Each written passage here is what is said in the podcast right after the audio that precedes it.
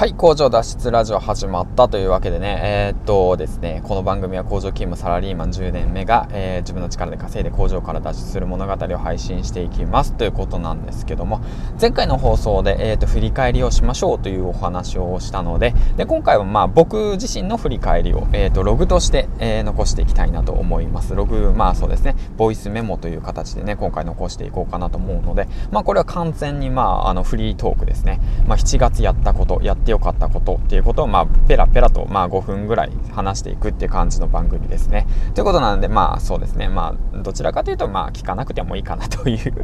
感じなんですけども、まあ、一応、まあ、喋っていきますね。まあ、7月ですね。はい。まず、じゃあ、えー、継続してやったことから話していこうかな。継続してやったことっていうものが、まあ、朝活ですね。朝早起きをするということと、毎日読書をしたということ。あとは、まあ、毎日そうですね。なんていうんだろう、アンテナを張って記事になることとか、自分の心の動きを観察してきたっていうことですね。まあ、あとメモですね。メモ。毎に、毎朝メモ帳で、メモ手をっていうか、まあ、0秒メモっていうのがあるんですけど、まあ、0秒メモで今日やるべきタスクの管理と、あとはそう、優先順位の確認等をしたということ。うん、あと、そうですね。できることは全て、まあ、やっていこうっていう決意をしたということで、まあ、毎日やっていたっていうことですね。あと、ツイッターでアフィラさんかな、あの、かな、の朝活企画に参加しましたね。4時1分に、その朝のですよ、朝の4時1分にアフィラさんが、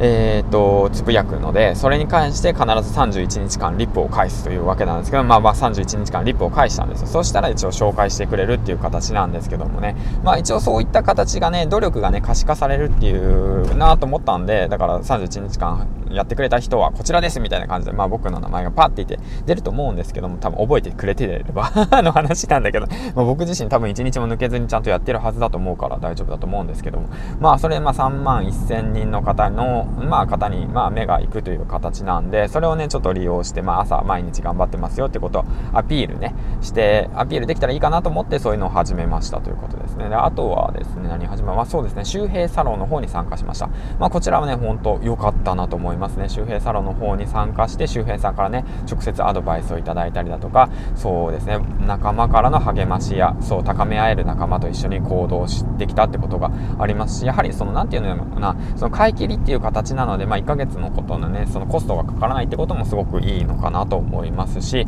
あとヒマラヤラジオを始めて1ヶ月117本上げたことですね。うんあげました。あげました。頑張りました。頑張っちゃいました。ということなんですけどまあそちらの方でね周平さんもすごいすごいっていう言い方で周平さんからもねそのヒマラヤの方でねあの紹介してくださって、まあ、ちょこっと3秒ぐらいなんですけどね紹介してくださってすごく嬉しいなっていうことがねあってうん。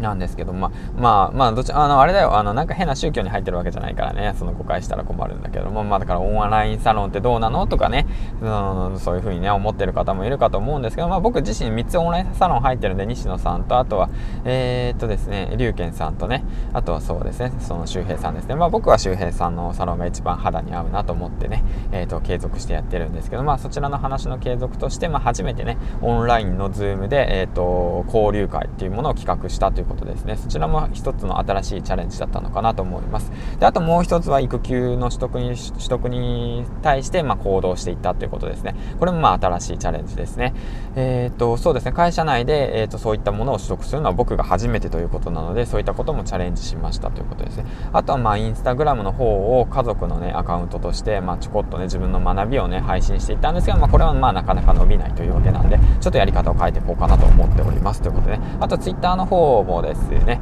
まあいろいろと試行錯誤して、プロフィールの方等も変えていったら、インプレッションがね、めちゃめちゃ増えましたね。PV 数も。うん、ブログに対しての。だって前日まで30とかの PV 数だったのに、なんか変えて、ちょこちょこ変更していったら、いきなりもうなんか2000とか行きましたからね。ビビりますね、これは。きっと。まあ、いろいろとね、あったんですけどね、その辺に関しての行動に対しては。まあ、例えばの話、まあ、龍賢さんのオンラインセミナーの方に参加して、オンラインセミナーの方でね、えっ、ー、と、あの、講義があるんですけども、そのオンラインの講義をリアルタイムでまとめて Twitter にて配信したということですね。まあ、まとめ記事の方ですね。まあ、そういったこともチャレンジしてやってみたりだとか、まあ、いろいろやりましたね。まあ、読書の方は12冊読みましたね。まあ、そうやって数字にしてちゃんと記録する、ログを取るってことも大切なのかなと思いました。うん。そういった形で、まあ、7月はね、いろんなことにチャレンジしたんですけども、まあ、ま、まあ、そうだ、5分じゃ話しきれんな。マイアム続きいこう。えっ、ー、と、7月はね、いろいろと試しましたね。トライしましたね。だけれれども実質フォロワー数はなかなか増えなかった。で先月の方とね比べてみると先月のフォロワー数の増加率が226人ですよなんでみたいな感じで思ったんですけどなんでこんな増えたんやろみたいなね。今月は56人というわけなんですけどまあ一体何が起きてるのかなと思いながらも。でもインプレッションとあの何て言うんだろう PV 数はすごいめちゃめちゃ伸びたというわけでまあなぜそれが起きたのかどうして起きたのかっていうことをしっかりと頭の中にね、えー、と記録として残していかないといけないなと思うておりますということでね、まあ、こういったラジオでね、えー、とボイスメモを残すことによって、えー、とまたね僕が聞いた時にまあこういう振り返りができると。であとはまあそうですね Twitter で伸び悩んでたりだとか、まあ、どうすればいいのかなって悩んでる方たちもこれを聞いて何かのきっかけになればいいかなと思っておりますということでね。うん。まあね7月時点でね稼ぎがねまだそうですね1002円っていうわけなんですけども。まあ下手くそだよね。下手くそだよね。リンクの貼り方とかねその何ていうの誘導の仕方とかねめちゃめちゃ下手くそだよね、まあだと思うんだけどまあこれはねもう本当勉強してコツコツやっていくしかないかなないのかなと思っております。うんまあそんな感じでね。まあそうね聞いてるリスナーさんの皆さんの方がもしかしたらもうすごくできると思うんですけども、まあ、もしそういったことがあったらぜひぜひぜひぜひアドバイスくれたら嬉しいなと思いますでねもしヒマヒマラヤやっている方がいらしたら、まあ、僕も聞きに行ってコメントを返しに行きたいと思うので、はい、ぜひよろしくお願いします。というわけなんですけども、まあ、そういった形でね、まあ、7月はいろいろとやってきましたということでねまあそれで大きくまとめて反省点の方を上げていきたいなと思います。ざっくり反省点を上げるとしたら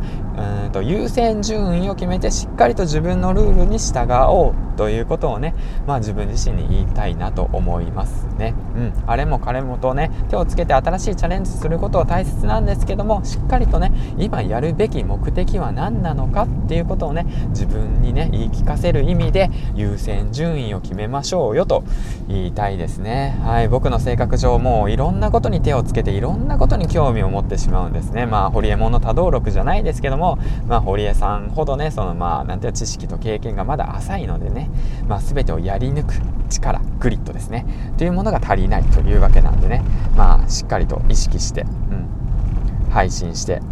いけたらいいかなと思いますということでね、えー、と7月の目標の方を上げていきましたということでね。次の放送で8月の目標の方をね。あ7月の振り返りを上げてきました。で、まあ、次の配信でね8月の目標の方を上げていきたいなと思います。よろしくお願いします。じゃあ、えー、とまた明日明日じゃねえな。また、えー、と次回の放送でお会いしましょうというわけです。はい。バイバイ銀ちゃんでした。